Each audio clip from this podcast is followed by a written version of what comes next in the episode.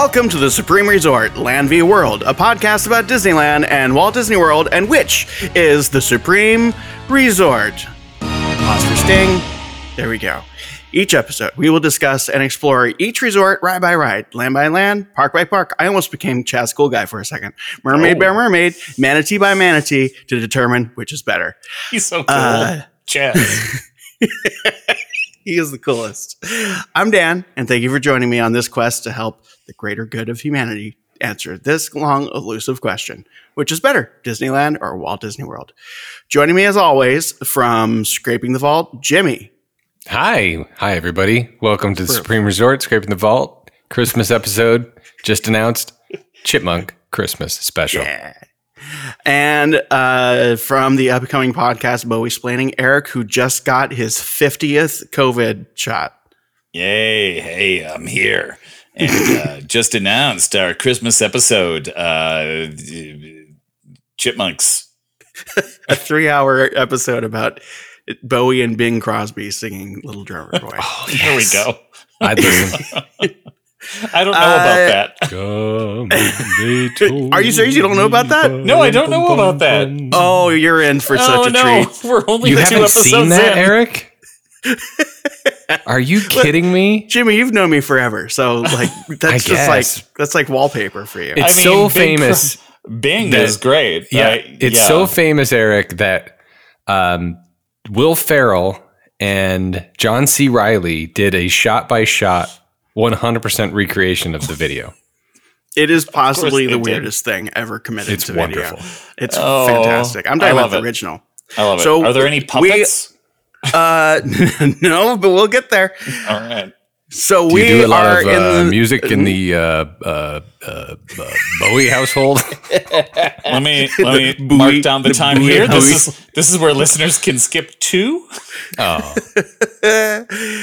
uh, so we are in smack dab in the middle of the case of the underwater projections. That's right, you guessed it. Finding Nemo submarine encounter, the ride at Disneyland, and the seas with Nemo and friends, starring Nemo, the ride, the pavilion, presented by Wonder Bread. I have not changed that Mm. joke.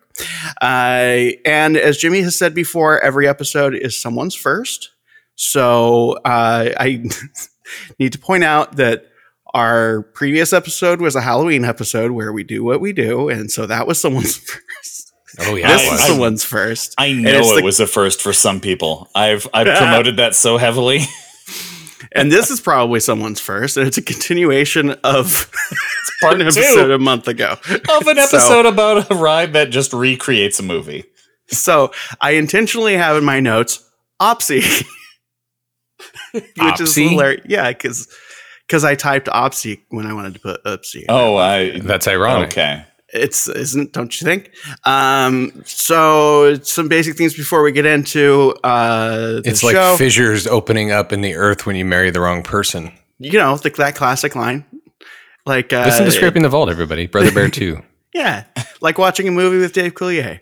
Um anyway uh so christmas cra- christmas crap is in the parks. Uh maybe a short episode with eric and i talking about that will happen but don't hold us to it the adventureland tree is open as of this episode's release i would imagine asher was going to call in live from there but uh his parents won't let him use his uh, phone service it's on a shared plan Mm. um, and we haven't got any comments, but I have a comment about the previous episode Oh, no. about this topic, which is the sound. Many people might think might might have thought they heard the sound of a chair, a creaky chair, throughout Uh-huh. the episode before. Um, I appreciate time. your concern. Concern. It was actually the door to our studio opening, uh, and advertisers were dropping off money for us. So. Oh, the bags. Mm-hmm. the bags of money Okay. with comical dollar signs written on them. It wasn't because I'm bad at mixing audio. No, I think it's because the program you use is bad at mixing audio. Well, if you're Sorry, going to creaky chair sounds, listener. Ooh. Oh, wait. No, it's not working out. You, well. you, you Anyway. can't even create a creaky chair sound if you tried. My goodness. Hold on. Hold on. I have I'll do it. tried. Th- those of you who are fans of chair sounds, here we go. There it is. Oh, woo-hoo. I got to keep that in. Let me take a It's note. like haunted. Uh, yeah, 20 minutes. Oh. We started Share recording before sound. listener. You haven't been listening for, tw- for Uh, 20 minutes, despite what it might feel like. Don't tell them. They Okay. think- All right, we're good. They're the only ones. Okay. All right. So All right, what's the score? The score is currently so Well, in the previous episode, which is two episodes ago on the timeline, the official timeline, not the uh, Marvel, Not the branched timeline. whatever that show is. Um, Loki. oh, that's right. Uh, Disneyland Submarine Voyage, starring Nemo and friends, or whatever it's called, has two points. Again, if it's, if it's your first episode, I know what I'm saying. Okay, I just don't care half the time. Uh, and Epcot Sure. Disney World has one point. I'm gonna make up And- that gap. All right, everybody. So far, we have observed the overview of each attraction and we've gone through the history of each attraction. Now we are going to explore the current version of the attraction, its land impact. And is that how we do the show? It's been a while. Yes. Uh, yeah, we do it. yeah. Q ride land impact. That's what's left. Um, Q, right. yeah, yeah. Get ready. You're going down, Jimmy. Yeah, I believe you. Your switchbacks are much darker than mine. And air conditioned. That's true. Mm. Oh, All All right, right. Dan, so, uh, is that Jimmy? Is that are you first, Jimmy, or is it Yes. Eric? Okay. Because the submarine voyage at Disneyland came first. oh, we're going All right. with that. Okay. All right. All right. Continue the saga. Okay. Impress me and impress our listeners. The just to catch everybody up, this is the submarine voyage with Finding Nemo Submarine Voyage is the name of the ride. Um, oh, hey, but sorry. Before you get started, uh, listener, especially especially longtime listeners, we are th- considering breaking up these potentially bigger topics into two episodes, sort of like we've done here, with possibly not an entire month in between them. Um, and it, send us send oh, me. I don't want to check my email. Uh, send Jason an email. Jason will totally pass it on to us. or go on our go on the Facebook Go on our- yeah, group. Facebook social- group. yeah, Yes. Yeah. The Supreme Uh, Resort Facebook group. Supreme Resort Group. Let us know. Give us. We genuinely want to know if you like this idea or uh, not. We're just thinking it. It might actually make the content uh, more informative. And We do love curtain and Our more histories. Interesting. and yeah, spending- there's a lot of work that goes in, a lot of research, and it's fine. The research part, all of that takes the same amount of time. But when you try to sit in one session Mhm. with kind of getting together, getting the organized, and 30, 40 minutes getting ready, and then two and a half hours recording, it just gets very tedious. So, Well, and and by the end of it, you're consolidating for the like kind of the listener's patience and like exactly. even some of the best points. It's like, but uh, uh, okay, whatever, we're done anyway. Exactly. So And hey, right. Some bef- thoughts. before we really get going here, let's have Oh, a Lord. scientician spotlight. ooh. Oh, we've got one ready for you, folks. Um, let me take the reins here.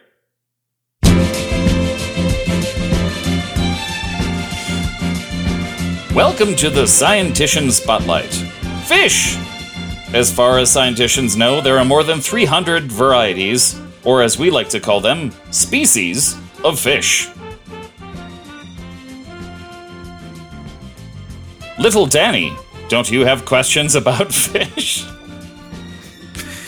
I, I cannot. I look. I know the discomfort that comes from you calling me that is well deserved based on a lifetime of being who I am, but I cannot express the amount of skin crawliness that comes every time you say that. All right. Uh, well, then I do have a I do have a question though. maybe little Jimmy has a question for us. it's in the chat. Oh, is it? I, oh, how the f- Supreme. to gills work? 2440. uh huh. Okay, I'm writing it down this time. it's in the chat. I know, I'm just making sure I, I make notice of the. Uh, Don't we get one per episode, like Guardians Galaxy There we Volume go. Three? Man may never know how gills work. Perhaps fish scientists will share their secrets. There, that we're done. Oh, here's a drawing of a fish. It's a fish. It's got a Little little Danny, snorkel, please take a got a little picture of that fish. And then the bubbles are coming Fish out don't of the need snorkel. That is going on the Instagram. All right. Excellent. Sorry. I'm sorry, everybody. Okay. He just got his COVID shot.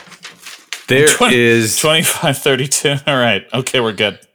Okay, so at the attra- this is Finding Nemo again because it's been a while since I introduced this. Finding Nemo It's been a month. submarine. Vo- I mean, like in this episode, Oh, okay. Finding Nemo submarine voyage. At the attraction's entrance, guests enter the Institute of Nautical Exploration and Marine Observation. For you keen-eared listeners, that spells Nemo. Mm. Three seagulls perched on a nearby buoy cry out, "Mine, mine, mine!" every few moments. Hank Who voices those From- seagulls? Oh, Oh, never Lord. mind. I'll talk about it later. Thank you. Um, Hank from Finding Dory, the octopus played by uh, Al Bundy. Septipus. He was okay. He was added nearby, but he's not animated like the seagulls are.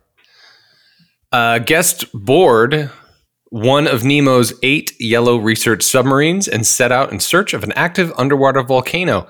Nemo's submarine names the 107 Nautilus, 207 Scout, formerly Neptune, formerly Seawolf, 307 Voyager, formerly Sea Star, formerly Skate, 407 Mariner, formerly Explorer, formerly Skipjack, 507 Seafarer, formerly Seeker, formerly Triton, 607 Explorer, formerly Argonaut, formerly George Washington, 707 Neptune, formerly Triton, formerly Patrick Henry, and finally 807 Argonaut, formerly Seawolf, formerly Ethan Allen. Your Honor, Now- uh, w- can I ask at this time, what is your tolerance for this kind of uh, list of nonsense?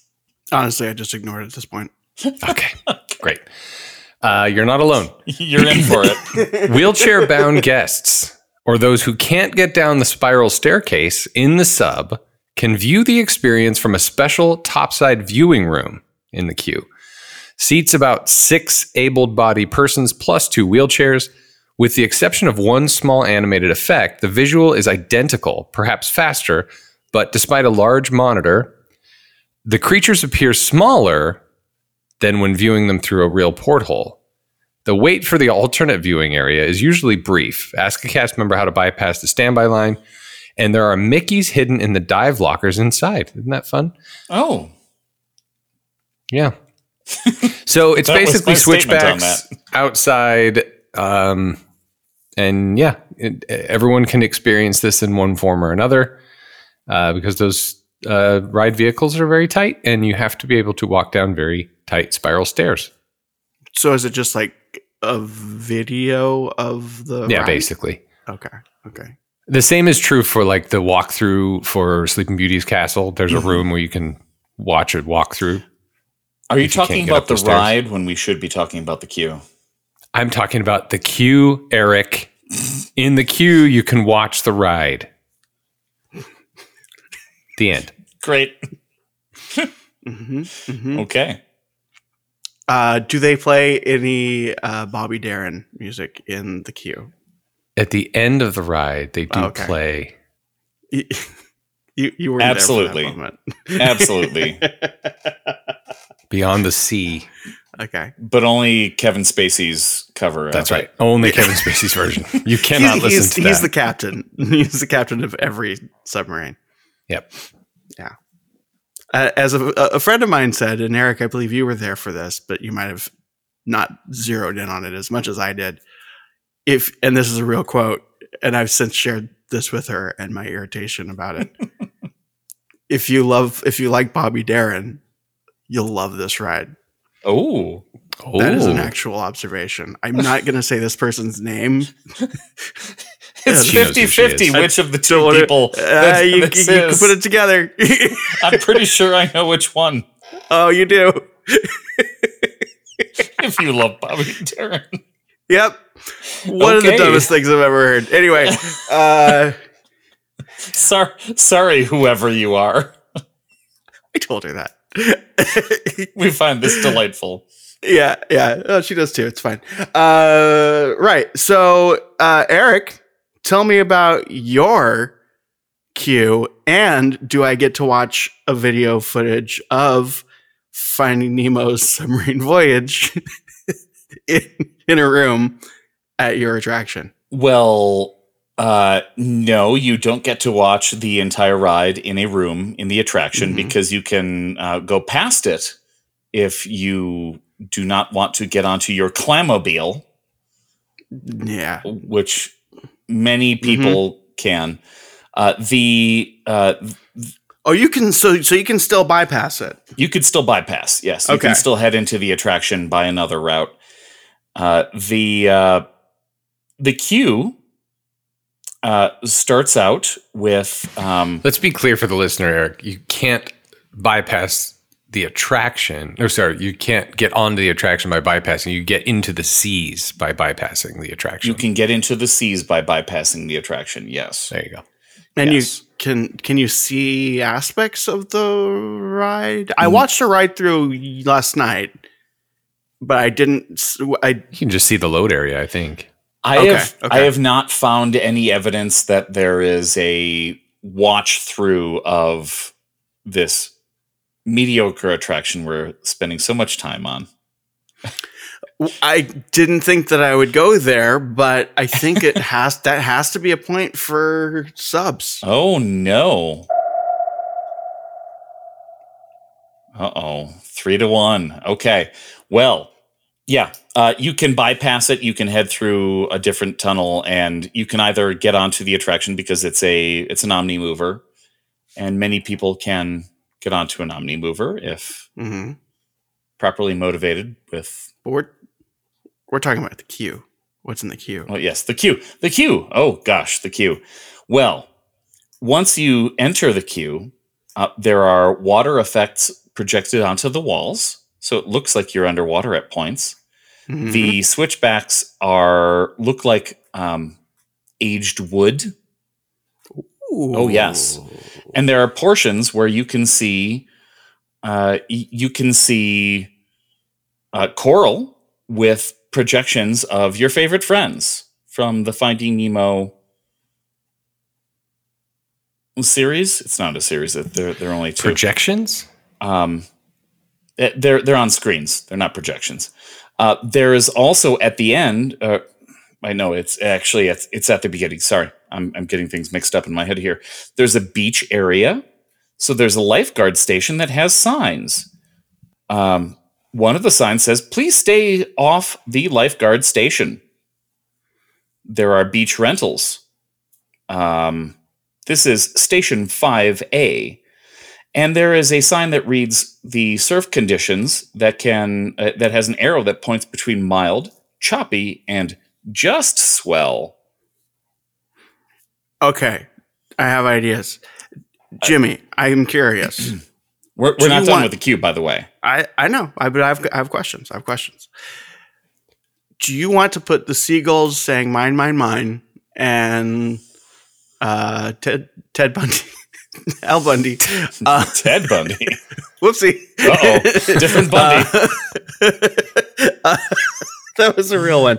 uh, this Um, is this is uh, dark rides Oh boy. Do a you true want crime to have podcast those- about theme parks do you want to say that those are part of the queue, or do you want that to be land impact?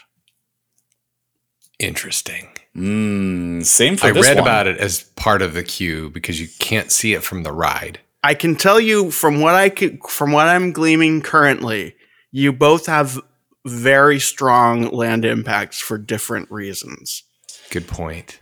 Uh, I'm going to go ahead and uh, withdraw the statement from the queue and add it to the land impact. Mm. Okay. In that case, I give uh, the Seas' queue all so far. He hasn't even brought up the seagulls. They're not even part of the they queue got at this point. wood wooden switchbacks. Okay. They got it. they got it. so a, he has not. He is not presenting. lifeguard stand. we can it, here let, Here's, here's what I'm hearing so far. before you enter Effort the land versus lack of effort. Before Well, you wait- land, wait, Eric, enter the land of the seas. is that the queue? And by the way, they're gone. Uh, temporarily, they're being refurbished. There are loose wires sticking out of the ground with plastic over them. But We're I talking about the this- seagulls. The seagulls. Yeah. Currently, I- they they have been removed and they're being refurbished. But come on, they're coming back. That's fine, but you got you got wooden switchbacks, you got like screens, you got lifeguard stand, you got a beach setting, you got sand versus under the monorail. You a fun, that's fair. You got a, uh, a a clever wit about s- just swell for the Just waves. swell. I mean, if you're trying to argue against the point, that is certainly helping. no, I mean, I really do. It's effort versus lack of effort. It, it, that's worth at least a point. But Eric, keep going, and let's see if we can get more than one point out of it. Well, let's see here. I mean, it's indoors. The entire queue is indoors. You do, yes. If we're gonna talk about, if we're gonna talk about the the Andrew Stanton performed seagulls outside, yes, you do pass beyond a, a very nice the, thing. But yeah, we'll we'll save that for land impact. Um, inside, it's it's pleasant. It's dark. It's cold you do pass multiple displays and at the end um, when you pass the the beach area you've got rocky walls you've got projected water effects on the walls you've got coral around the area you do have these these coral reef sort of effects that make it seem like you're descending into the water before you board your clammobile the queue oh um, and before you board uh, one of these signs reads uh, Daily Diving Departures sponsored by NEMO, Nautical Exploration and Marine ex- uh, Marine Observation. So, They stole same, my name. same name. This one came out before yours. I Um, think. I think. I think we're gonna go two points for that. Not for that specifically, but for the queue because The deluge. it's The not. deluge. this is one of those situations where it's like we're not i'm not even talking like i'm talking absolute lack of effort on Disneyland's part. Right. It's, It's just an outdoor straight up it's just here's the switchback. ride it's like Aut- yeah, the current Autopia has more Uh, thought put theme. into it Yeah, good point. Um, I was going to say something about it's not California's fault because of better weather, but you're right, the effort wise. The other thing, you gave a point for the being able to watch the ride through if you're disabled. Mhm. Um, I, I wonder if that is negated by the fact that anyone can ride the Epcot one. It takes a little bit of effort to get onto to get out of a um an electric vehicle or a wheelchair into a clammobile, but it can happen. It, Um, I, I, I don't think, know if- I think the point is really more about. Well, I get. I I didn't mean to do this, but the, it's about effort, lack of effort. It's like, yeah, you could. They could shut down the entire ride and like not shut it down, but they can stop. They can slow it down, and you can do the transfer thing, and that's totally fine. And anybody that wants to absolutely should. Um, whereas at Disneyland, you could just go, "Oh, that room's for me. Cool. I'm gonna go in there." Yeah. All right. Uh- Your attention, please.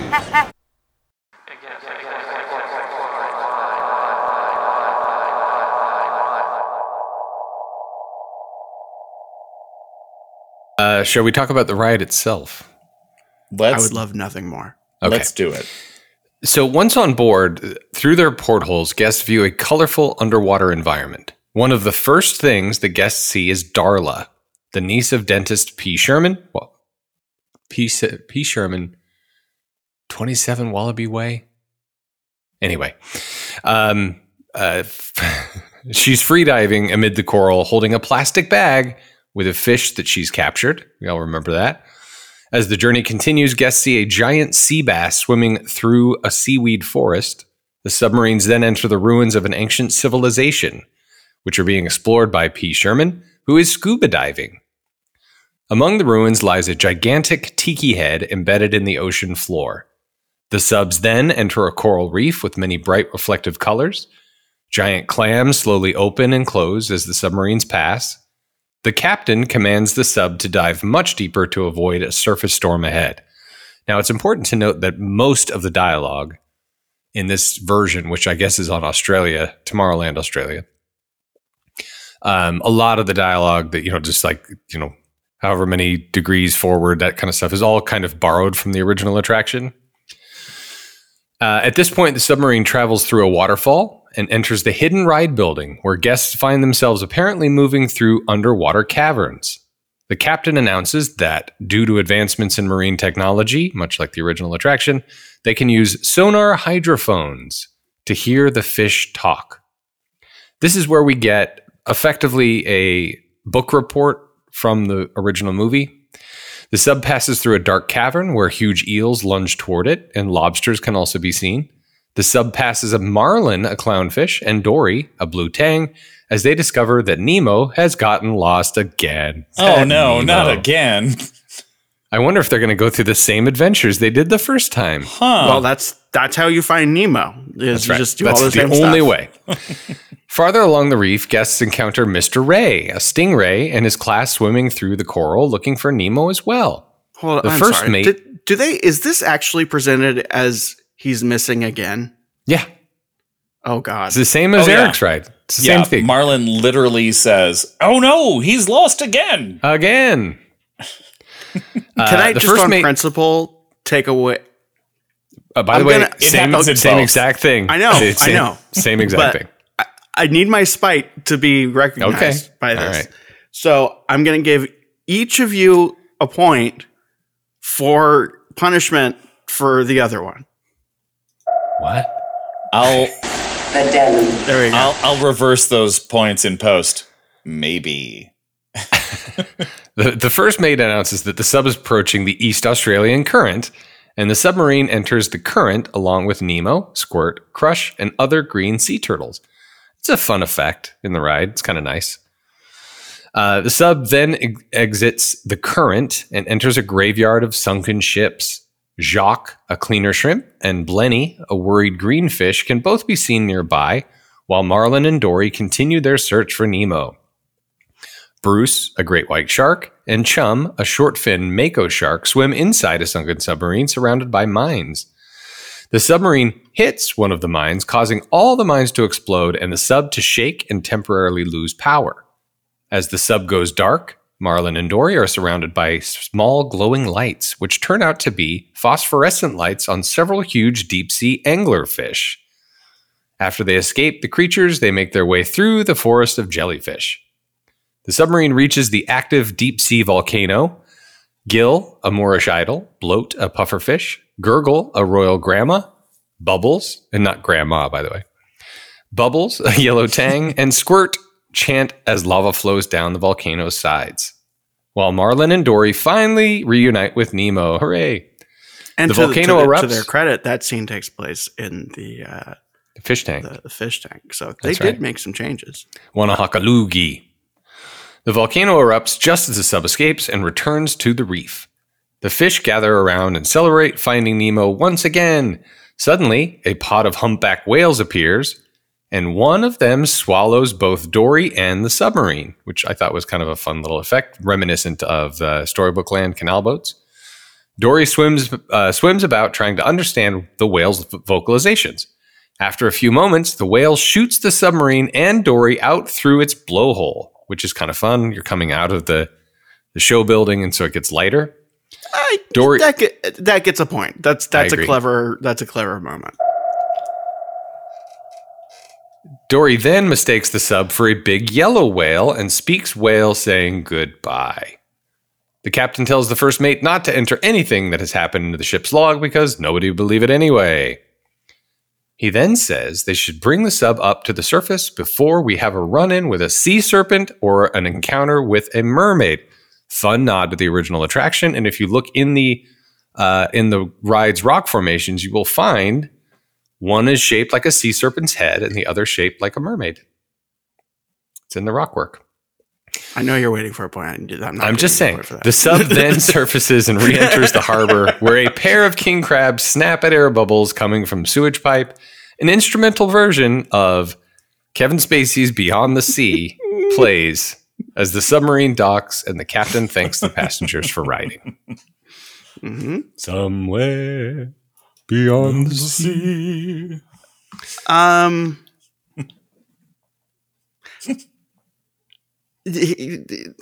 Here's just a fascinating feeling that I have. you just, I know you described the entire thing. Right. It feels so much longer.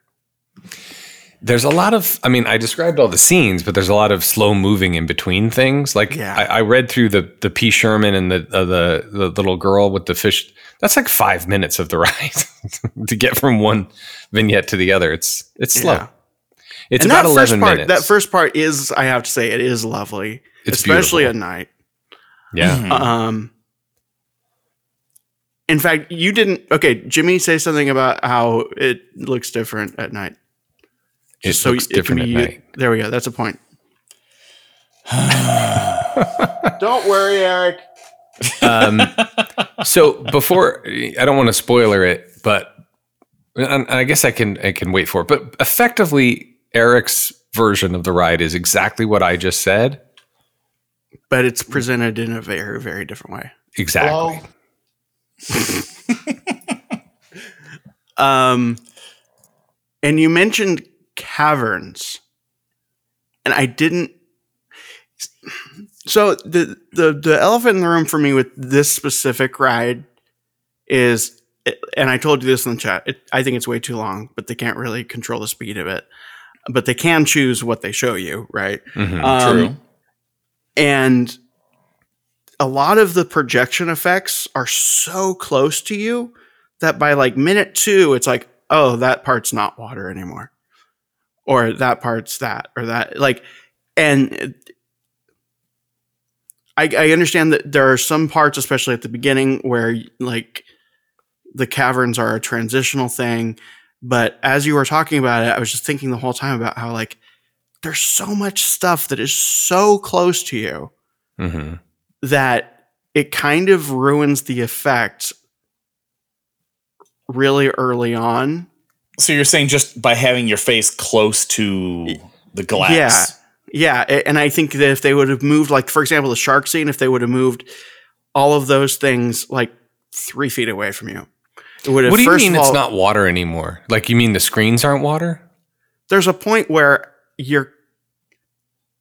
I feel You're like you're underwater not the whole time. underwater, Yeah, you're underwater the whole time. but this mm-hmm. not all the scenes are underwater, from what I can tell. The submarine is submerged in the same level of water the entire ride. Are all of the scenes? Are all of the show scenes also Yes. underwater? Yeah. Yeah. It doesn't look like it. Well, you think there are fish swimming around in the air? Yeah.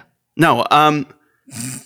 I, I, could be wrong. I've never figured out how how this ride works and where the water is or isn't. This, the Um, water level is always exactly the same.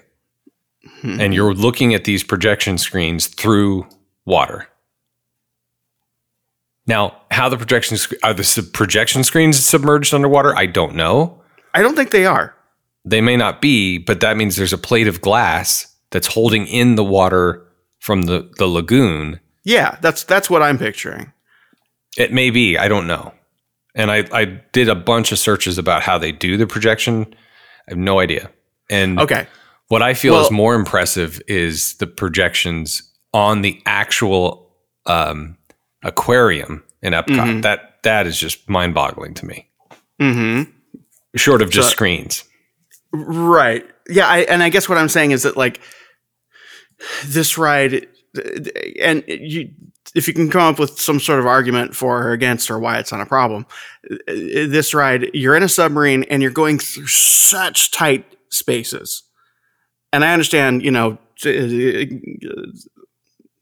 what do you call when you just, uh, oh no. First perspective? What are you going for here? No, suspension of disbelief. Ah, Uh, okay. suspe- I understand that suspension of d- disbelief is necessary, but you're so.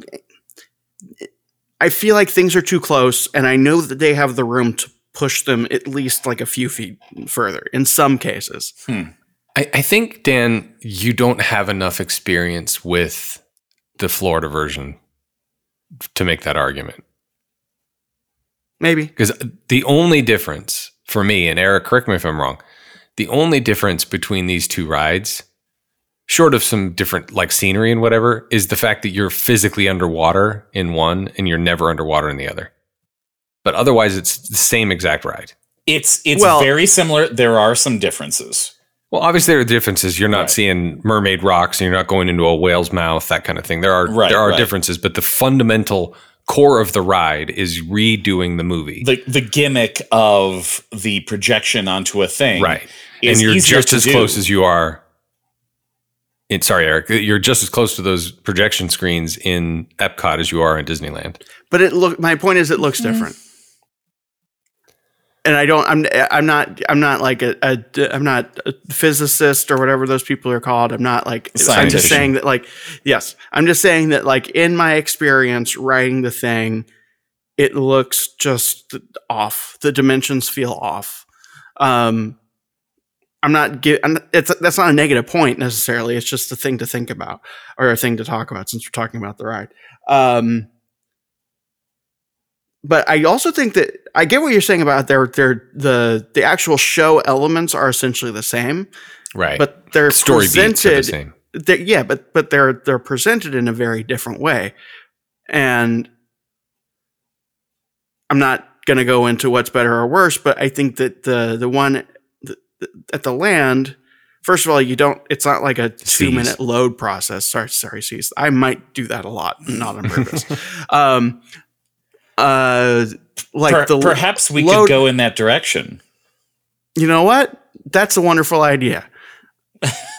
Eric, tell Stop- me about what I'm arguing for. Tell me what I'm going me. to say. Tell me what I should have what I what I the the version of what I was going to say that is most favorable to your side. All right, great. Well, you reach the end of the queue and you board your clamobile. The clamobiles are uh, a clam ugly. I have to say they are ugly. I sorry. okay, I- Uh, it's not, not. a negative point. I'm just saying. it- it's not quite the same as a uh, you know doom buggy or anything where it kind of turns. It, it well, it turns to face you, and the door opens in the middle. So you walk in with your other person, and you sit down, and then the door closes in the middle. So it's it's not it's not quite the the I'll close the bar for you. Um, you know, it's it's a it's a it's a clamshell with a smaller clamshell in front of it. I don't know. I, I think the thing that strikes me as weird about it when I was watching the video was, and I, I've been on it before. It's just been a while. Um, was that you know you have? It, I think one of the things that is a real draw about this attraction is it is, um, it feels they make more of an effort. I think for placemaking, like with the queue and they're also dealing with the fact that you are about to see a bunch of real fishies hmm and so like they have there there's kind of an an an extra layer of like we kind of have to take this a little bit more seriously because it's Epcot and then having the little cartoony clamshell is just like that's a weird choice Yeah. Do is it is it is it point worthy that one of these is a pretty much a submarine and the other is an omni mover? Is there is that enough of a thing for you? I don't want to promote the other attraction, but I've always loved the feeling of I- going in one of those subs. I think we got there previously when it was about the submarines are themselves Okay. more impressive in that they exist Okay. All right. Well, uh, board your Clamobile and join all of your friends who many of many of whom sound just a little different than they used to. Uh, you pass realistic looking coral displays uh, displays with screens. Uh, so you start out, Mr. Ray and the kids, the the school, uh, realize that Nemo is heading out to sea. The kids are saying, "Oh no, Nemo is heading out to sea," and uh, they're swimming around, and then they realize, "Oh no, Nemo is lost again." Uh, Marlin is lurk. Oh my goodness. Oh no! Oh no! I he's just not realized lurching. something. He's searching. Oh no, what? I just realized something. Mhm. Nemo is going out to sea, Mm-hmm. which gives us a reason to go where we're going, which is the sea. Except that we Mm. find him before we get there. But he he does Do we go really- all the we way find- to. do he- they he find does him the before we get there? Yeah. He does the EAC in both in both versions, doesn't he? Yeah. And goes all the way to Australia. I'm just saying that in terms of like having it be narrative, Nemo is going out to the sea. We have to follow him and find him, and that's what gets us to the sea. I think it's a stretch. Eric, I'm I- not trying to I- argue I against would you. not but have made that argument. No, No. I don't think that's. A, I don't think It's a stretch. I mean, am I? I I think in terms of like, st- I w- I'm not stretching to re- to make this point at all. I think I think that just works for me. Where it's like, oh, he went off to sea. Where the other one is just like, oh, Nima, help us have an overlay for this old dead ride. Like it, it, it makes it in that context. I mean, full disclosure, I don't think either of these need. I I find them whimsical. They're kind of cute. I don't hate that they exist, but if I if they had never existed, I wouldn't have asked for them. Um, But but Dan, your point Yeah. is they're both just cute overlays for a dead attraction. Pretty much. But- And- yeah, but chasing after Nemo into the sea gives us a reason to get on the ride. but we're already on the ride.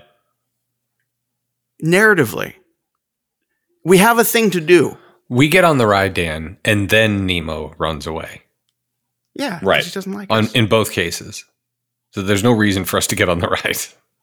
yeah, but at the on the submarines, it's like We're Okay, both now we're arguing back. why why this is less important for us. I I think it's I think it's damn clever because like we're going out to the sea now we're in the sea like the pavilion the sea we're in we're in the sea now because Nemo got, got lost and took us there because we had to find him and in finding him we went to the sea with Nemo and his friends some might say where with the submarine it's like Jimmy you're muted um, with the submarine it's like I'm gonna get on the submarine. Okay, I'm gonna watch this thing, and now we're back. Okay, now they found found Nemo. Bye, friends. Now I- I, am just back where I was. I guess they don't necessarily come back in the narrative of the ride. Well, let me let me set a, a okay. So in the submarine, Mhm. the the conceit is you are going to get on a submarine to go explore an underwater volcano. right. Along the way, you see some of the friends from the movie. You have sonar hydrophones so you can hear what the fish are saying, Yeah. and you have the same experience that Right. uh, the Epcot one has, right? Right. And then, oh, all this crazy stuff. You get swallowed by a whale. Let's go back. Okay. Yeah. So All this wacky stuff happens to you Right. while you're doing this other thing. This one, you are going to find Nemo. Like that is the that's the whole reason you're there. I don't think that's true, Eric. Is it?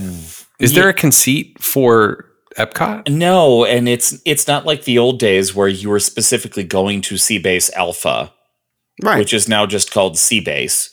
Um, you're, yeah, I don't know. You're you're not really boarding these vessels for a specific purpose. You're seeing a little bit in the queue that says, "Hey, here are your friends. They're fish, and we're underwater, and we're gonna go to a place. uh, maybe I don't know." Um, I mean, if I'm just if I'm reading too much, if I'm off, Eric, you it's it's your point to it's only going to be one point anyway. But it's like if if you think I'm off base, if I'm re- reading something into this and all the listeners are like, "Oh God, he's doing it again," I will take ownership of that. I I am I can be that person. I legitimately see something in that, but if I'm wrong, I'll accept being wrong. Well, I don't think, like there's that much intention for sure. Agreed. I think that's Yeah. the point. If you land there, that's fine, and I'm not going to argue against it. But I don't think there's a story on in Epcot like there is a little bit in California. I think it's. I'm gonna. I'm still gonna give it a point for being, at the very least, a convenient uh, coincidence You're you're you're because it's not not there. an I just don't know underwater how much attraction. intent is there. Yeah. The deluge. Have we talked about the sounds? I mean, it's been it's been a few episodes. you can listen to the old episode. Okay, It's fine. great. Good. G- Go do that. All right. Well, uh, yeah. So Nemo is lost again. Marlin is searching for Nemo with Dory, uh, who actually sees Nemo swimming around. Um, they are projections on a wall, and um, you go around a corner, and an anglerfish pops out of the dark and scares the fish and you. Uh, as Marlin swims away from the anglerfish, each figure is on a separate robotic arm. So they have Mm, mhm, they mhm. are they're practical effects that exist physical in, movement. in the air uh, because you're not underwater in this attraction. Uh, let's see. Uh, continue into darkness where you find a submarine wreck in a minefield, very similar to the other one. Nemo is hiding, and the two sharks, Chum and Bruce, are trying to get him to come out. Uh, they they say some of their classic lines like "Fish are friends, not food." Swim over here. And Um, isn't one an animatronic? Am I remembering correctly? I was going to say the same thing. I think there's a physical chum. I want to say think is it's a chum. physical set yeah, piece yeah, it's one of sticking them. out of a porthole. Right, right. Yeah, so there's a lot of uh, a lot of practical effects, and at this portion of the ride, if you remember from the previous episode, this is where the ride is going. the The Omni Mover is going through the one of the two pre-show theaters. So part of this attraction is built into this area where you're not in the aquarium. So you leave the aquarium, you go back into the aquarium. Um, some of the part Mm. port portions of this ride where you're uh, you're heading through, you're in basically the aquarium port, the the original aquarium tunnels that were part of the original attraction, but they're all basically boarded up and and projected on, so you can't see into the aquarium for most of it. Um, yeah, it's a whole thing. My memory is that, and this is my mem- memory of the video that I watched. I didn't check the date. I should have. Is that you start to see underwater projections pretty early on? Mm-hmm. Yeah, and then you kind of leave that area. Okay. Okay. Yeah. and you head into practical effects that make you feel like you're underwater, but you're not. Okay. I really like that angler thing. I'm going to It- hold the point. I'm, I'm Okay. holding on to that point. Okay, okay, yeah. The angler, the angler is a nice feature, and um, uh, the only real reason that I found Well, is wait, to the, the anglerfish is in both, right. But and it's a practical effect in both. hmm but it doesn't like move around like a scary monster. No, it does not. It's chasing stationary and it flashes. something. Yeah. Mhm. The only reason I have found that the uh, when it comes to the sharks there aren't three is because um, the third shark wasn't available Hmm. to record at the time they were doing this. Um, don't worry, we'll get to the voice cast soon. if you if you like lists, I've got lists. Uh, let's see. And then you uh, head through the East Australian Current, which is projected on the walls with bubbles, and Crush and Squirt and Nemo are are swimming through. Um, uh, sorry, Crush and Squirt and Marlin, not Nemo. Um, then this effect is very reminiscent of the Tron. Is it the, what is the? oh, I'm trying to remember. the people mover the the Yeah. the speed tunnel. Yeah, the speed, The uh, speed speed, tunnel. tunnel. Yeah, yeah, yeah, yeah. Very and and I I concede that the effect on Epcot's version of the EAC is more impactful because it's all it's all screen projection in both, but they have that spinning effect, and you're in the middle of that spinning effect. You actually feel that Yeah. a little It bit. It does give a yeah, it gives an impression of speed for sure. Uh, Jimmy, you had me at Tron Speed Tunnel. So um, I'm going to award some random points here. Uh, one point to uh, the Seas for the Tron thing. Um, and if I can give a point to subs for the whale thing, no, no, no. I think. Okay, here's did. where I'm stuck. I really, You- I, I love the you angler the animatronic angler thing, and I feel like if I had seen that as a child, it would have terrified me. It's pretty big. And I don't know if that isn't true for the angler scene on the subs. Hmm.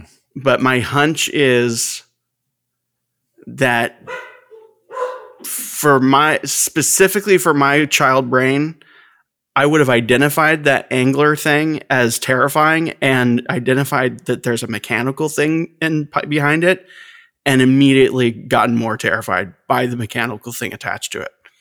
Hmm. Okay. Um, I don't know. I don't think it's fair to give that a point. I really want to, but I think I I don't think it's fair to do that. Um, Okay. Okay. I think that. Oh, and the subs at Disneyland get a, a point for real bubbles instead of the fake projected bubbles. Ooh. real bubbles are cool. Real bubbles are pretty cool. It's like I do like that effect. I always loved that when you would move into the building and you were you were quote diving and it would get darker. I I love that effect. Yeah. Yeah, I think I'm good with with all that. Okay. My dogs are going insane Eric's right dogs now. agree. Yeah. Yeah. They're going to start barking jingle bells. Are they going to start a podcast? Yes. We're going to have a new podcast. It's called Dogs Barking. It'll be on the Ears Up Network 2024. a weekly podcast where dogs bark. You'll Is love Jason it. that desperate for content at this point? Why don't you just give, give me some dogs barking? There we go. All right. I'm surprised he hasn't given Asher a show yet. I mean, he's just so real and cool. I I mean, would they're think, related. I would. You're right. He's his nephew. He gave a show to his uh, his other nephew, right? Oh, that's right. That means that. Asher is the less favorite nephew. I never even Mm, thought about that. Mm, that's unfortunate. Mm. All right, let's continue. Uh, let's see. So suddenly you're next to a giant aquarium window. Nemo and his friends are projected onto the glass to look like they are swimming with real fish, and they Mhm. are singing "In the Big Blue World," which is a song. Jimmy's gonna say it was written for the uh, Finding Nemo the musical at Disney's Animal Kingdom, which uh, started previews on November 5th, 2006, and opened on January 24th, 2007, which was after this ride debuted. So this is a this is a song written for a musical that had not yet debuted, and uh, they premiered it basically on this ride. Yeah, a couple of things I want to point out. I love the the continuity between the, the in the resort with this Finding Nemo musical, which I love. It's my whale. It's my dolphin show. Tears every time. It's Bobby and Kristen Lopez, uh, Tony Award winning composers. Mhm. Mhm. And loyal listeners to the show will remember the original Nemo was a guest on this show from that musical. You should listen to that episode because And surprisingly, no one has. Yeah, it was really good. And what episode was that? um, Let me find out. It was the, the case of the Because it was Frozen Gate. versus Nemo. Yeah. Frozen versus Nemo is the second gate theme park stage shows that, that Bobby and Kristen Lopez wrote, Mm-hmm. Right. something like that. It's a very elaborate title. but the, the the two things that I'll say about this now, first of all, I know we're not done, but I I believe the submarines execute this story better. You're Oh. underwater the whole time. There's an execution. There's a continuity. There's a story. The projection of these animated Hmm. figures inside of the aquarium is like magic to me. And the fact that they brought that song into the attraction, which is a wonderful song from a wonderful musical, th- those two things alone are outstanding, despite the fact that I feel like Submarine Voyage executes the story better. I you've basically made my point. The, the the whole the whole thing behind seeing these fish, these animated fish swim around with actual fish is is really interesting. And it's not bad in the subs to see the fish swimming around. You've got your head in your little porthole, and it's it's nice, but it it it's not quite as amazing looking as looking across like five feet away from you. There is a, a giant aquarium, one of the world's largest aquariums, with Sixth actual, largest in the world. there you go. Uh, with actual fish swimming around, and then you've got these animated fish that you're that are your friends swimming in it. Um, it's it it's pretty fantastic, and as you depart, uh, you you get to hear them singing the song in a loop, and you get to hear Allison Janney um, as the starfish commenting on things. Um, it's it's Hasn't pretty she kind of lost it? Like the character? What's that? Hasn't the character- character, like kind of lost it It's in that kind of crazy.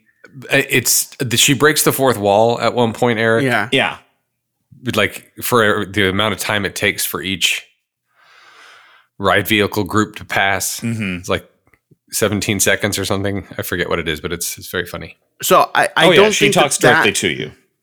I don't think that that necessarily is point worthy. And I love that they have an original song and I like that it that the song itself gives you a sense of arrival.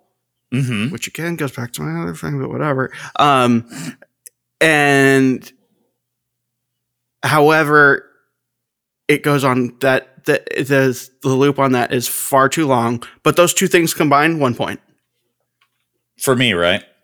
for you. The deluge. Would you like to hear an exhaustive list of all of the voice actors? Uh, Yes, please. Hold on. Did you talk about the? Sorry, the language part of my brain is the first to go. You you Um, disembark at the sea base and you're inside the sea base, and that's apparently another episode that we're going to do someday, maybe. Yes. Um, because of so turtle call talk. me baby. Because Uh, jellyfish. Are there not jellyfish above you? oh oh yes, that is in one of the physical scenes that's inside the theater. I did neglect to mention them. They are hanging above you. They're neon and in, in black light. Um, yeah, it's it's it's one of those things that makes you feel a little bit like you're actually under the sea. I think that is where where I'm coming to with this is that I think I'm drawn to the sea a little bit more, um, at least for now, because it feels more like an actual ride, kind of.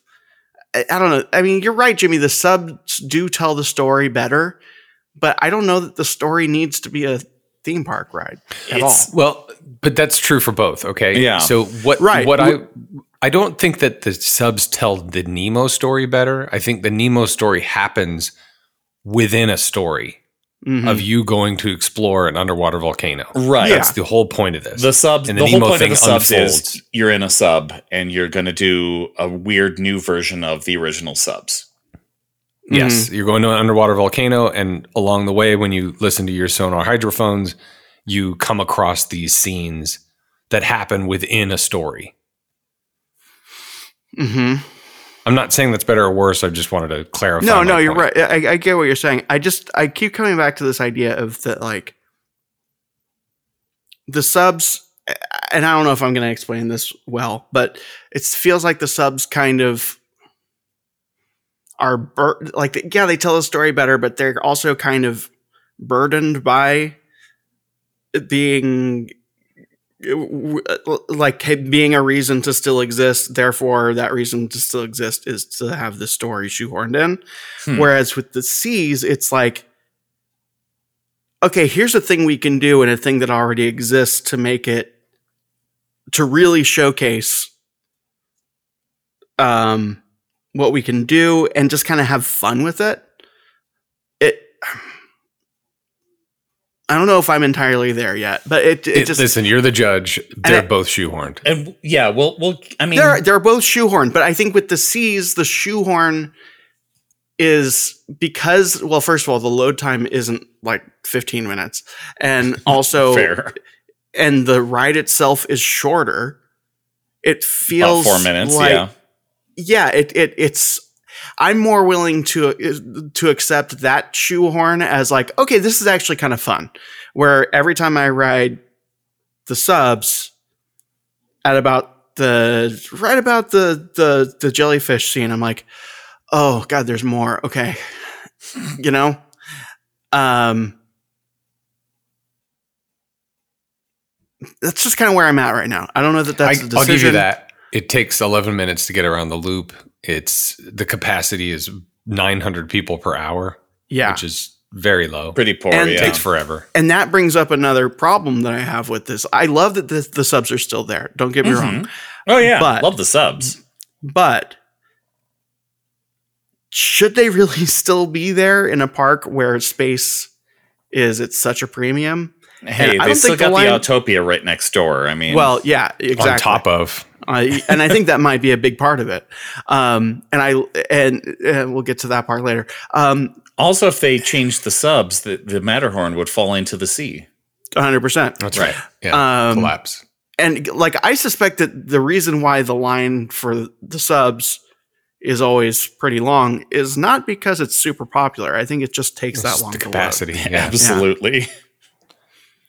Anyway, just some thoughts, some things to throw around, throw back at me or whatever. I just that's just kind of where I'm at right now. Yeah, I think we're we're kind of in the middle of a of a thing, and we're not quite there yet. But um, The middle, Lord. oh yeah. All right, let's hear about some some actors because um, this is what you tune into this show for is an exhaustive list of people. Uh, so I found a website behindthevoiceactors.com which uh, I've never encountered before. Oh, I'm afraid during the strike you're not allowed to speak about actors' work. Oh, I guess Jimmy Jimmy Jimmy needs to go to bed sooner. So- Well, well, all right. Okay, that's it, everybody. No, you're you're not an actor. You can do whatever you want. You're not in the guild. You do what you want. Okay, I am not. I don't pay dues. I don't get paid for my voice acting. And I certainly don't get paid by earsup-podcast.com. Uh, all right, so we've got, uh, let's start with the cast here. We've got Nemo, who is played by Anthony DeMarco, Mhm. um, who played uh, the nephew in The Prestige in 2006, the movie The Prestige. Um, in the movie, he was played by Alexander Gould. He's just a, a kid who recorded a voice. You Um, know who else was in the Prestige? Hugh Jackman. Yes, huge, huge Jackman was also, and so is David Bowie. By the way, since since we since I made the huge Jackman joke, I just want to say I've been such a good boy. You have said porthole so many times. I have not giggled. Um, He has I not have giggled not at made all. Any everybody. jokes? I've been giggling on the inside constantly. David Bowie played Nikola Tesla in Yeah. said film. Yeah. That's Oh, a yeah. good movie. Go see it. It was a great movie. I loved it. I still have a ticket for that movie in one of my jackets. Oh, you should use it and watch it. Uh, spoilers: He was the clock the whole time. Oh no. What? uh, I have ticket. I have two tickets for the Marvels on Friday, and the person I bought the other ticket for can't go. Hmm. Is it Dan or is it me? Well, it's either one of you if you want to fly out here. I just he had a conflict, and it's at four o'clock on a Friday, and um, Oh, Eastern time? I oh, think- that's too early. Yeah. I think I'm going to go by myself. I'd have to leave work at like 9 a.m. Anyway, continue with your list. anyway, uh, Marlin. You should Nemo's bring a mannequin dad. with you. What's that? Just be like, you should bring a mannequin with you, it's, so it's not weird. There you go. can you can you get on the tollway in the uh, Yeah, with the carpool lane. the carpool I'm- lane? I'm way more tickled by that joke than I should be. Should be just sitting next to a mannequin. so it's not weird. Right. Obviously. That's not weird. uh, well, in the original movie, Finding Nemo, some guy named Albert Brooks played Marlin. But in the uh, in the, the the attraction and in so many other things, uh, Jess Harnell played Marlin. Jess Oh, Harnell guy. is a very prolific voice actor. He played Wakko Warner in the Animaniacs, Crash Bandicoot in those games where Crash Bandicoot was a Crash Bandicoot. Um, Scuttle the Seagull in that new Once Upon a Time or Once Upon a Studio short, the one that everybody was crying about a few weeks ago. It was it was pretty good. I didn't cry, but it was pretty good. You're Uh, talking about the people crying that Walt Disney had slightly darker skin than they feel like they sh- that he should have. Was That what was that was it. Yes, he was too Because. I know some people were crying about that, and those Oh, people yes. got made fun of. Well, uh, he me. also played Roger Rabbit in the Disney Sing Along Songs VHS cassettes, if you remember those. Um, he also played Roger Rabbit in Mickey's Starland show, which ran in Mickey's Starland for the few years that that was open in the Magic Kingdom. That was 1990 to 1996. We'll have to find a way to shoehorn that into this show at some point. He also played the Wicked Witch of the West in several productions of uh, The Wizard of Oz in Ooh. Upland, California. Ooh, I'm into that. True story. And also, true story, he was many voices in Splash Mountain. R.I.P. Brer Rabbit, Brer Bear, Mr. Bluebird, The Singing Geese, Brer Terrapin, Brer Porcupine, Boot Hill Boy 1 and 2, that was the vultures with the top hats, and the gators with straw hats. None of That's this like is every racist character. at all. and that's just Harnell. All right, moving Also on to friends with uh, Provost. Oh, really? Ooh, We got to hang out with another Provost. reason to get him on. All right. In my in my next trip to the parks, where I accidentally booked the trips on a different set of days than I initially intended. Yeah, I I'm- would. I think it'd be. I think it'd be fun for the three of us to hang out with Chris Provost, mainly because for at least the first twenty minutes, we wouldn't know how to feel about it. That's fair. Um, yeah, yeah. Like, is he gonna do the thing, or is he? Re- are you a regular person? No, What's oh. gonna happen? are, are you are you doing the voice? Is that real? Yeah, let's all do the voice. Yeah. Because I'm okay. I am. I'm okay with that if that's real, but I don't think it is. But maybe it is. Like I'd hang out with Chris, and I've met I some some of the other folk. Yeah, whatever. Um, Yeah. Uh, Dory, uh, not played by Ellen somebody, uh, played in this attraction by Jennifer Hale. Again, so many voices in movies, shows, and video games. She was Aayla Secura, the Twi'lek, uh, or Twi'lek, if you like to pronounce it that way, in Rise of Skywalker. Uh, she was Cinderella in Wreck It Ralph 2 and recent video games and shows like uh, Sofia the First. Uh, this is all Cinderella. Um, Disney sing along songs, and she was in. She was Cinderella in Cinderella 3, A Twist in Time, soon to be on Scraping, Scraping the, the Vault. Vault. Coming up soon. Can't wait. Uh, she was in a ton of Marvel cartoons, and um, yeah, there we go. That is Jennifer Hale. Uh, Crush, the turtle, has classically been portrayed by Andrew Stanton, the director of the movie. Um, he apparently recorded all of his dialogue for the movie laying down on a couch in his office. hmm, So somebody put a boom acting. over his face while he did his laid back surfer dude voice.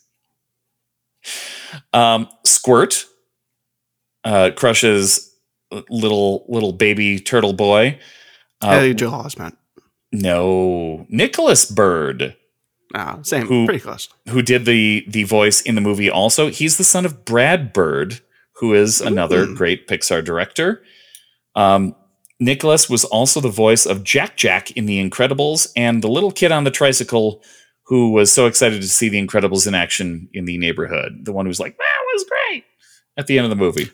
So the totally awesome. Right. so the family member of the Disney person so far is the only person who has done both the movie and the attraction. I just I'm And Andrew Stanton. Anything? Also, Oh, the director. Never mind. Yeah. Never, yeah. Oh, okay. not okay. the not the just the child. Uh, Bruce uh, was voiced by Barry Humphries in the movie and the attraction. He's an Australian comedian and actor, and he was the classic character Dame Edna. hmm if you know who Dame Edna is, Mm-hmm, please send Dan an email. Dan at earsup-podcast.com.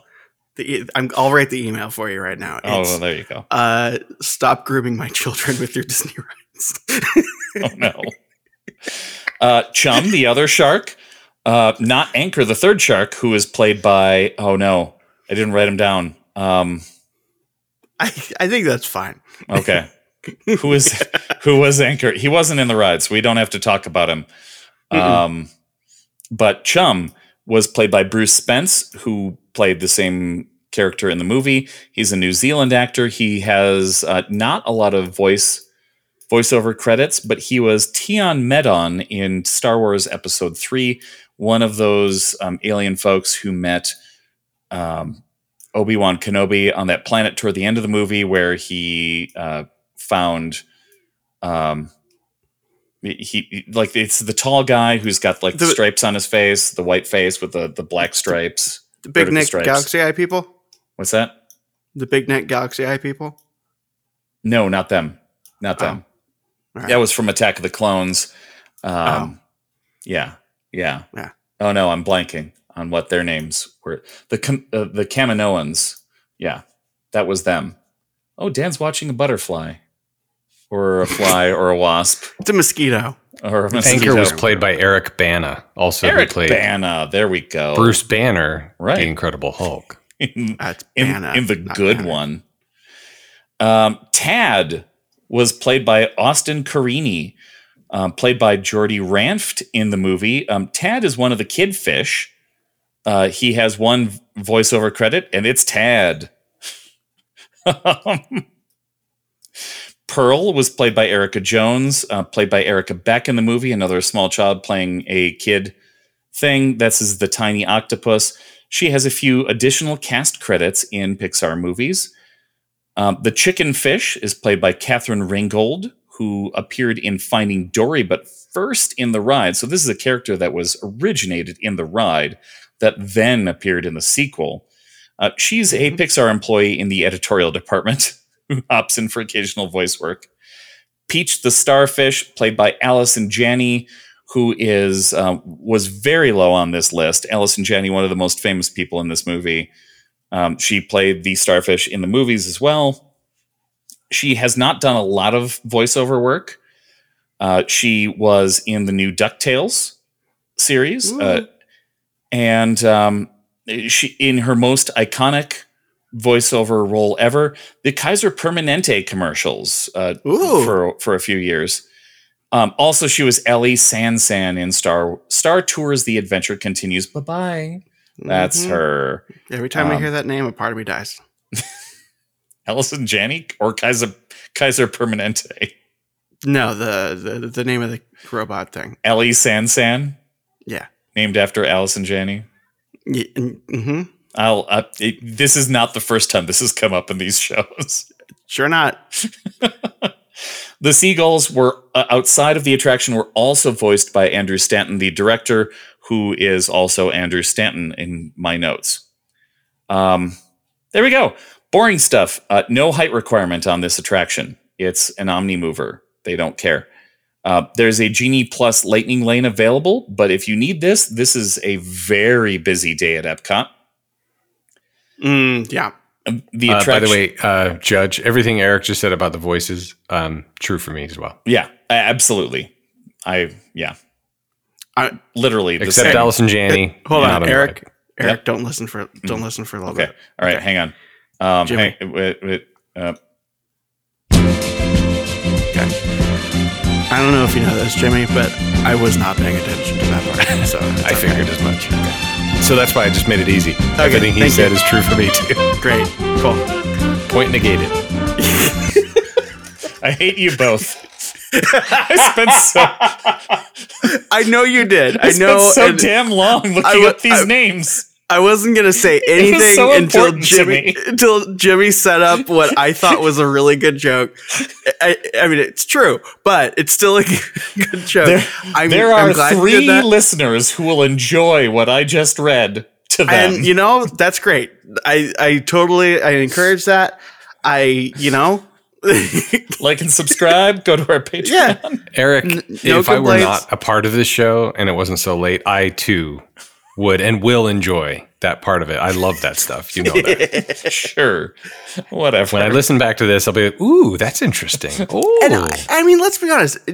When Jimmy talked to me about being on this show all those years ago, I was like, "Oh, I think I understand why my voice is is, is important here. It's for this reason." yeah, our our listener, our core listener base, they're gonna love that crap. I. I'm here for the people who don't. Uh, That's fine. Supreme. It takes Both of you. It, ta- write down the timestamp. it, it I takes- already it wrote takes down all- the timestamp. It, I it take before waited before until you I said wrote it. down the timestamp before I said it. it takes all kinds. I I, I love that. I, truly, I love that you did that. I but about thirty seconds in, I'm just like, okay, yeah. All right. I felt the same way, but for different reasons. yeah, yeah. Thanks. Thanks for Good job, Eric. thanks for interacting with me as a human Okay. being. And, no, put- no, and and th- that joke was a callback to what I said before earlier. You'll you, when you edit the episode, you'll see the connection. I wasn't just being. I wasn't. I was being a dick, but I was being a dick with a purpose. Great. Again, that's why I'm here, I love your purposeful dick. Um, a few more. and I love yours. Thank you. A few more boring facts. This attraction is located in World Nature, along with the land. Um, because that's what we call this area now, and we need to keep promoting this so people learn the worlds in Epcot, because this is very important. Uh, the clam. I already talked about the clamobiles opening up in the middle. They don't like go down. They they That would Open be up in the great if they if they like did they close the way an actual clam closes, smush you in the middle. and then you watch a video the whole time. That would be good. And as as we mentioned And earlier, you get out and there's a pearl. There we go. Oh. As we mentioned earlier, there's a little bit of controversy about the attraction right now because the seagulls aren't there at the moment because they're being refurbished. Um, Inside the Magic did a whole stupid thing on it. Um, 14 paragraphs until they got the sentence, got the, until they approached the sentence. Now, another Pixar film is being scrubbed from Disney. Oh God! Uh, boy. then a few paragraphs about the attraction that were Honestly, if those seagulls are the thing that makes the attraction for you, d- d- go somewhere else. Th- yeah, yeah. It, it, Hell. Go Just- watch Puppet Show. Or just something. bad stuff. But they based all of this off of a tweet by somebody, and part of their argument was that the seagulls are gone, and they've painted the roof of the attraction copper. And the, Right. the tweet that they posted was a comparison bet- was a was a humorous comparison between the seas and mission space where the where somebody said this is basically the same show but the, the same like attraction building out in It's front dumb. And I think they're making it look more like the original. right i'm um, guessing some sort of ai or some sort of person who's not attentive looked at it and said oh they painted the seas copper oh no they're obviously removing um, the Finding Nemo stuff from it. But uh, yeah, they did get a click out of me because I had to read the whole thing. And um, That's yeah, all they th- need. It's all that matters. There we go.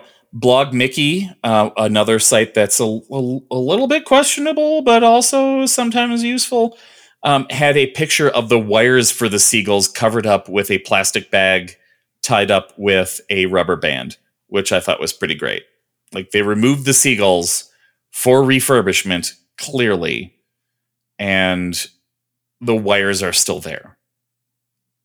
Like it's not a it's not a big deal. Anyway, We gotta get in that clickbaity garbage. We got. We got. Yeah, we we gotta do. start cashing in on that. all right, let's start. Did you hear there's a theme park closing at Disney World? Oh yeah. Oh wait, Jimmy. What? What? A whole Yeah. theme park closing Yeah, at a Walt whole Disney theme park. is Theme At That's Disney, right. you they, say? they they do At have Disney. so many. I guess that, that would make sense. But I mean, I. What about the magic and all the magical experiences that? well, my you know, Disney creates magical experiences for people, They do. and sometimes they just need to close. What are they? Are, that's they're just closing. I know they're just closing out of spite, and they're closing because it's just a, it's part of their woke agenda. Yeah, No, it's I mean- because Ron DeSantis told them they had to. Oh my god. No, I mean we need to start making clickbait. Oh, we don't want to just tell stories that are actually true. Folks, every year one of the water parks close for refurbishment during the Eric's winter when like it's it does cold. every year. Every Eric's year. COVID is kicking in. All right, let's get this. I got a heart out. Let's go. All right. Land okay. impact. Land impact. Ooh. Where are we at with points? We got any points here? Uh, we got the sea uh, with Nemo and his friends is ahead one point. okay. We're looking at seven to eight. Um, Impact our All right. lands there, Jimmy. so Dan, you you'd mentioned about the the the, the space and Mm-hmm. the thing that I like about Tomorrowland in that specific, and we've talked about it in the past, that specific kinetic energy of the submarines moving, the monorail going by, formerly the people mover, the the Tomorrowland, the uh, the Autopia, all of that is all this kinetic energy. The problem is, it's all one structure Yeah. the monorail, the people mover, the uh, Autopia, and the subs are all one superstructure. So you And- get rid of one, you get rid of all. And for listeners who are like the, the most nerdy version of us listening to this, we understand they are not literally the same thing, but they are so interwoven that they may as well be. Well, but that the pylons of the monorail and the extension of the of the of the the uh, Autopia are on top of the submarine show Right. building. Fair. right. No, yeah. I, I get what you're saying. I'm just saying that like and and what you're doing now is what they are doing, but in reverse. I'm just making it Okay. clear. We understand that they are not literally the same thing, but your Right. point still completely stands. So you know the Tomorrowland problem of it all, right? hmm um, that none of it, it makes sense anymore to be in Tomorrowland. You get on the thing and you're in Australia. Um, but as far as Tomorrowland's, excuse me, Disneyland's Tomorrowland, hmm it's hard to not picture that without the submarine voyage. So not in disagreement, but I'm going to add Hmm. add to this in a way that seems like taking away. It's about the lagoon, a f- 100%. You're absolutely right. and you need In to have lagoon. something in the lagoon mo- that's moving, That's and- moving. unless it's just so it's just a water feature. Otherwise. And of Right, course, the right. Mine, Mine, Mine, Andrew Stanton birds. Yeah, I get. um, Yeah, I mean, I get that's an appeal. I don't, I don't love it, but I'm not going to. I'm not. Again, it's not negative. It's just uh, you're not going to really get a lot. Yeah, I'm not trying to convince you of it. I guess because I brought it up before is part of the queue, and then I changed it to the land impact. and it, um, it works better as part of the land. I think. Agreed. So I didn't make any notes about this, like I mentioned in the chat, because I don't know that I have a true opinion about it. Um, and again, when we're talking about lands, because the lands at Epcot in in World Nature are inside of buildings, it's hard to have this Omnimover impact the land unless you can't access the land without this ride, which is not the case. Mm. Huh. Yeah, I mean, now you you can access Tomorrowland without this ride, so maybe that negates itself.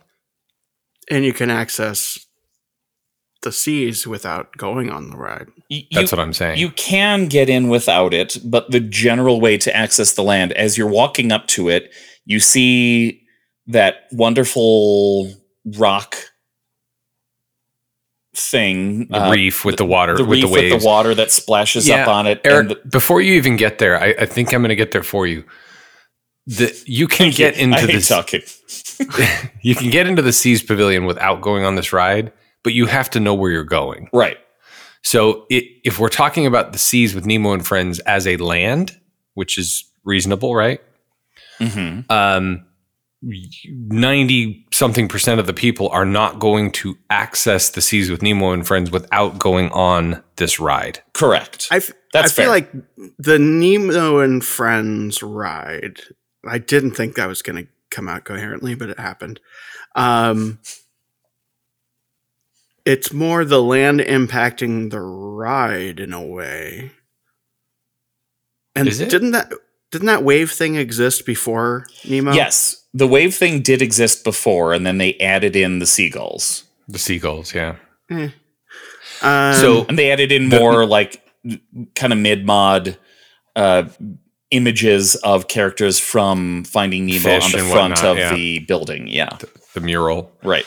So, so I think to, just to finish my thesis statement here is that as an impact of the land, more people are going to go on the ride to access the land, whereas in Tomorrowland, you don't need to go on that ride to access the land. And in fact, most people don't go on the ride because it's prohibitive.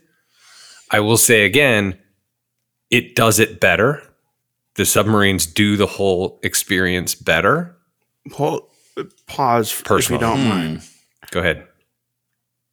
I'm talking about land impact in terms of like how it how it actually impacts everything around it. I don't care about the people.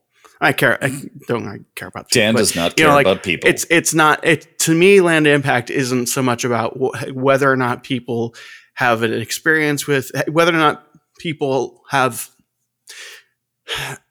I would argue that in terms of land impact, a bunch of people have an experience with how the subs impact the land more than actually ride it because it's this giant it's a big thing of water and it's a Mhm. huge i mean visually it's beautiful especially at night True. um, even during the day, it's nice blue even water. during the day yeah. but but it's it's just it's such a pleasant place to be whether you are riding the subs or not Hmm. and that wouldn't exist if the subs weren't there That's fair. Um, and then we could also extend the argument further to say that the land in Epcot is technically world nature. So if if we're talking about this ride Ooh, impacting the land this, of they? world nature, then it has no impact. or very no minimal. impact. It is it, it- a giant aquarium is nature. But the aquarium is not the is not the subject at hand, counselor. But you The see the ride. aquarium. The reveal of the aquarium is a portion, a major portion of the ride. It's it's a little part of the beginning, and then it's the the big reveal at the end. Is wow, my f- my cartoon friends are inside this giant aquarium filled with real fish and turtles and sharks and all that stuff. I I think, think the, you already got a point for that. I think the ride. By the way, if they were I'm projecting fish onto a against you. shark, that'd be a it would be a clear winner. Um, but um, I think with with with the seas, it's like I get what you're saying, Jimmy, but eh, but but or and whichever. Um, it's not that it doesn't have any impact. It it it it, it sort of enhances. It's like it's like it's like dipping your fries in ranch. You can still have your fries, but this is your dipping it in ranch or Um, whatever. Please like you know what I mean? clarify It's, your example, Yes, uh, Judge. no, it, it's Your it's, Honor. it's the ride works as a very good condiment for the land. But I guess I, I'm I'm arguing with myself here a little bit. But is the land we all are right now. the seas Right. with Nemo and friends, or is the land world nature? Uh, well, let's what Hmm. what do they what is the what does the guidebook say? What is the, what is it, what does the app say? the land is the world seas with. Nemo and friends Right. is Okay. located in world nature. All right, so my the way I answer that question re- remains whether it should be or not. We're going off of what the guide says because they've decided that that's the, that's the case. Um, so I will confirm. okay, it's a very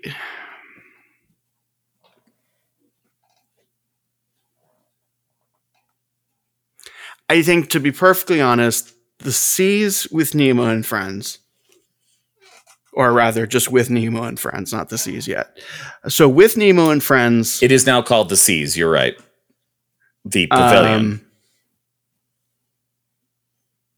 but the ride is with Nemo and friends. Correct. Um, it has a lot to potentially,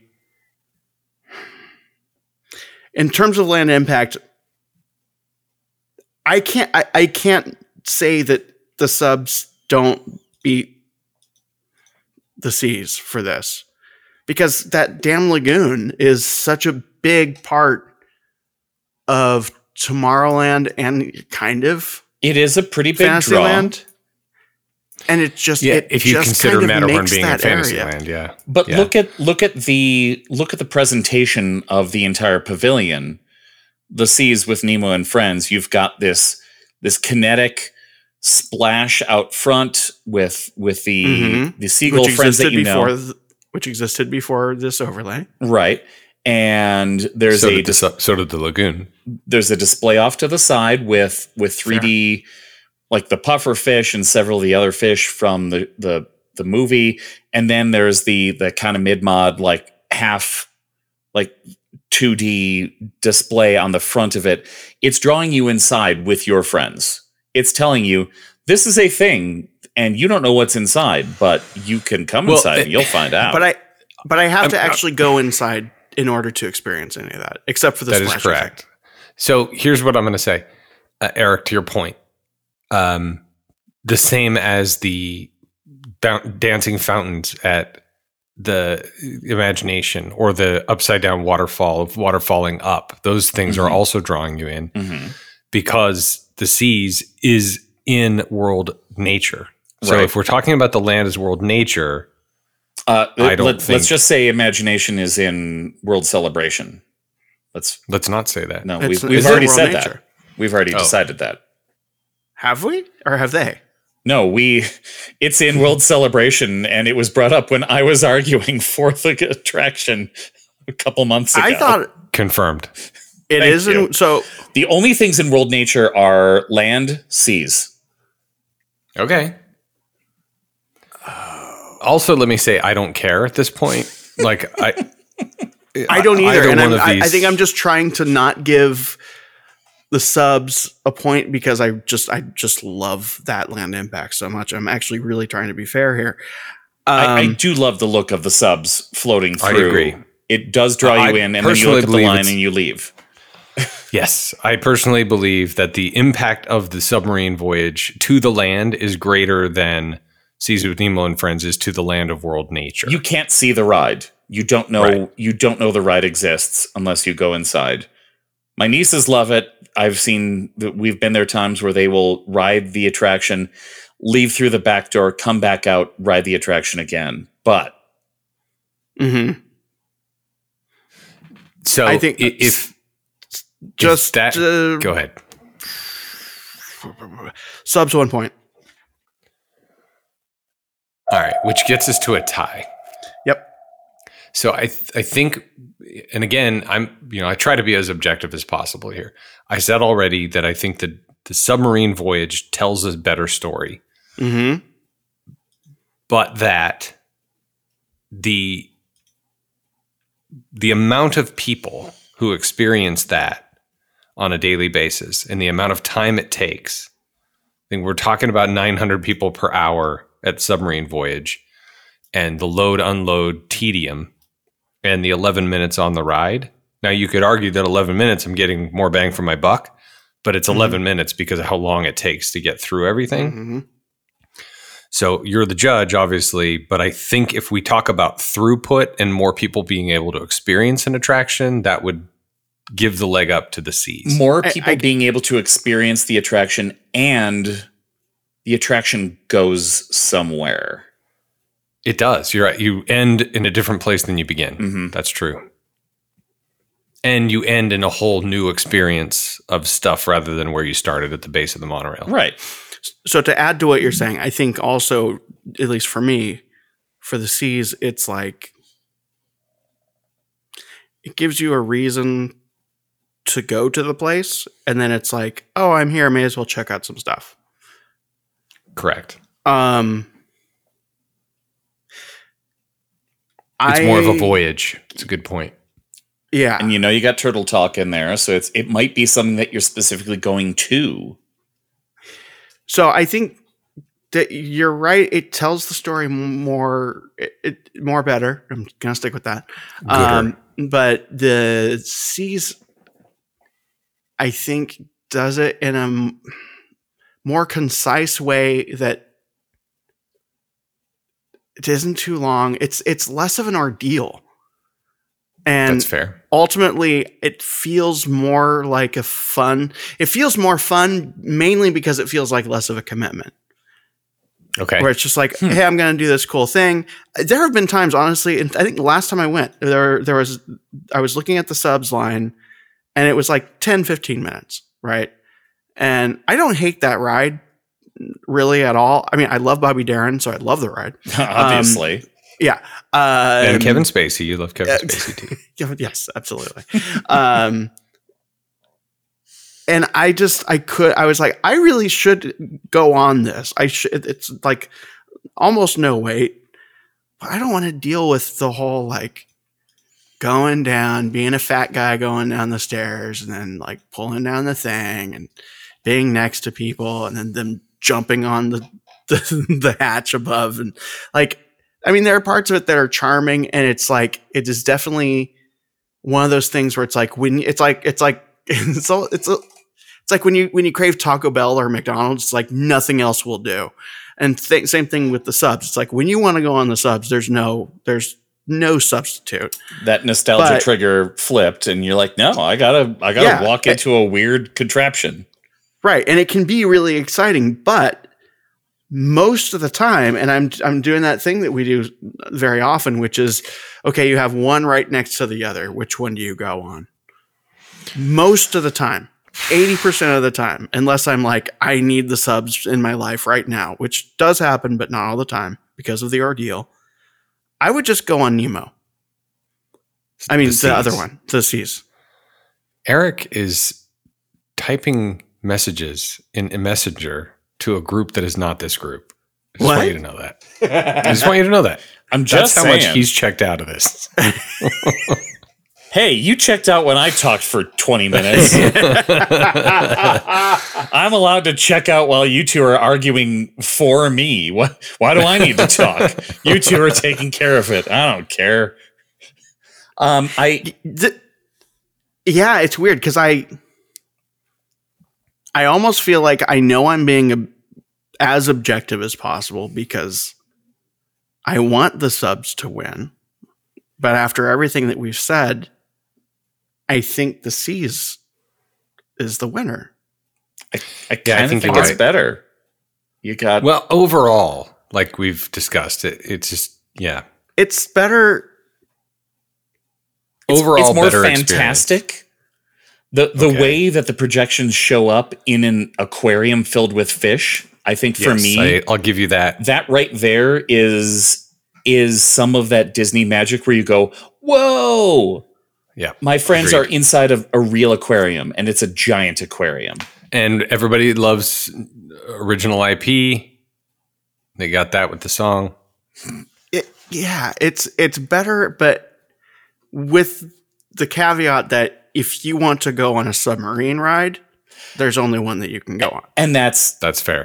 I have nostalgia for the submarines, but that said, I I loved 20,000 Leagues Under the Sea and going on the submarine ride at Disneyland, I've done it twice. I don't know. It, it's just it's a long wait for something Yeah. that's not as much And I mean- fun. And even if they, even if yeah, it shouldn't exist in a lot of ways on paper, please don't get rid of it. oh, absolutely not. right. No, keep it. It's weird. Yeah, I, I- it's yeah, I. So with all those qualifiers, I feel very comfortable saying the Seas wins. Congratulations. The deluge. Oh, and bring back the Living Seas. Hmm. If they had that technology in the Living Seas, game over. Totally. Yep. Get off the get off your clamobile and then take a hydrolator down. And No clamobile, first of all. No clamobile, okay. just a regular You know, old. in a weird Omnibus. box. No mobile. And Um, all right, Dan. Well, take us home. That was great. All right, let's see. Uh, we got other shows on the network. Uh, other shows such as the aforementioned. Oh, before I do this, Jimmy, you have any uh, concierge news? Yeah, I've got a new one. Um, I think I mentioned Bianca and her the Reiki family on scraping the vault. I didn't mention it here. Uh, and they have another family coming from uh, Oregon, planning their trip for December. There was still availability. I think I mentioned that. Was that that wasn't this I show? know, scraping the vault.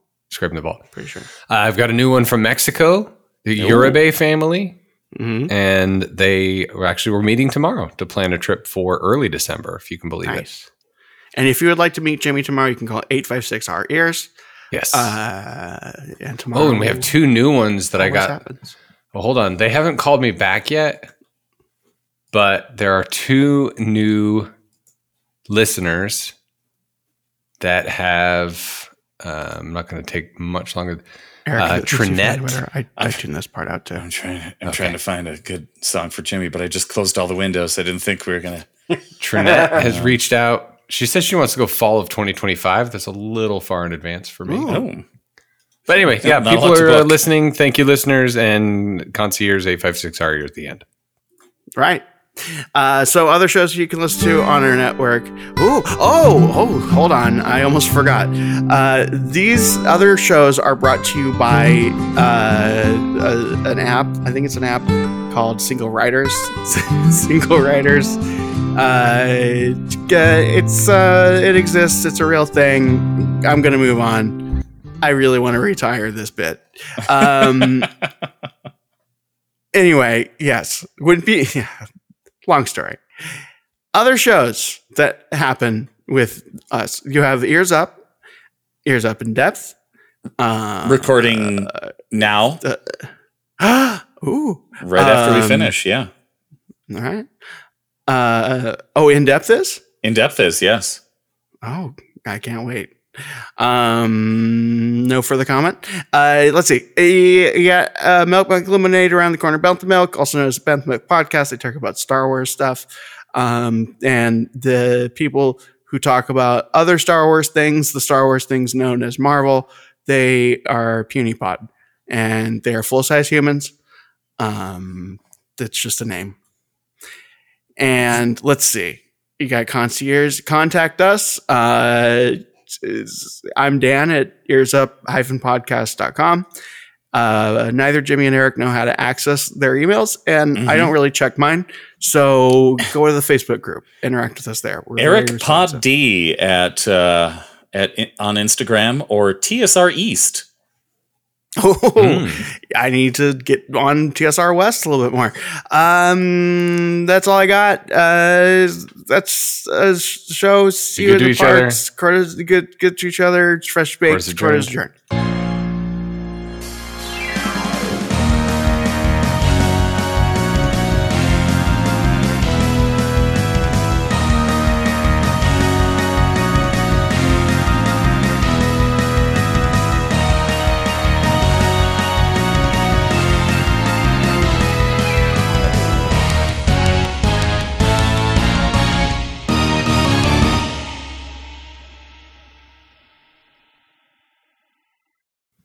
He said the magic words.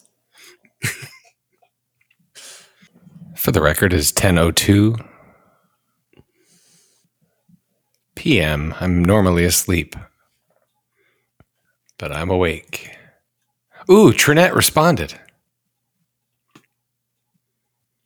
Fall of 2025. Very expensive vacation here. They're going to DC, New York, and Boston. Oh, Eight nights, seven days in the parks. Six night, six days on Disney properties, one day at Universal, single gate. Oh, that's a mistake. Got to see all of Harry Potter. All of Single day them. tickets. Let's pick my brain more. on what? Oh. oh, the Potter. oh, are we still recording? nah,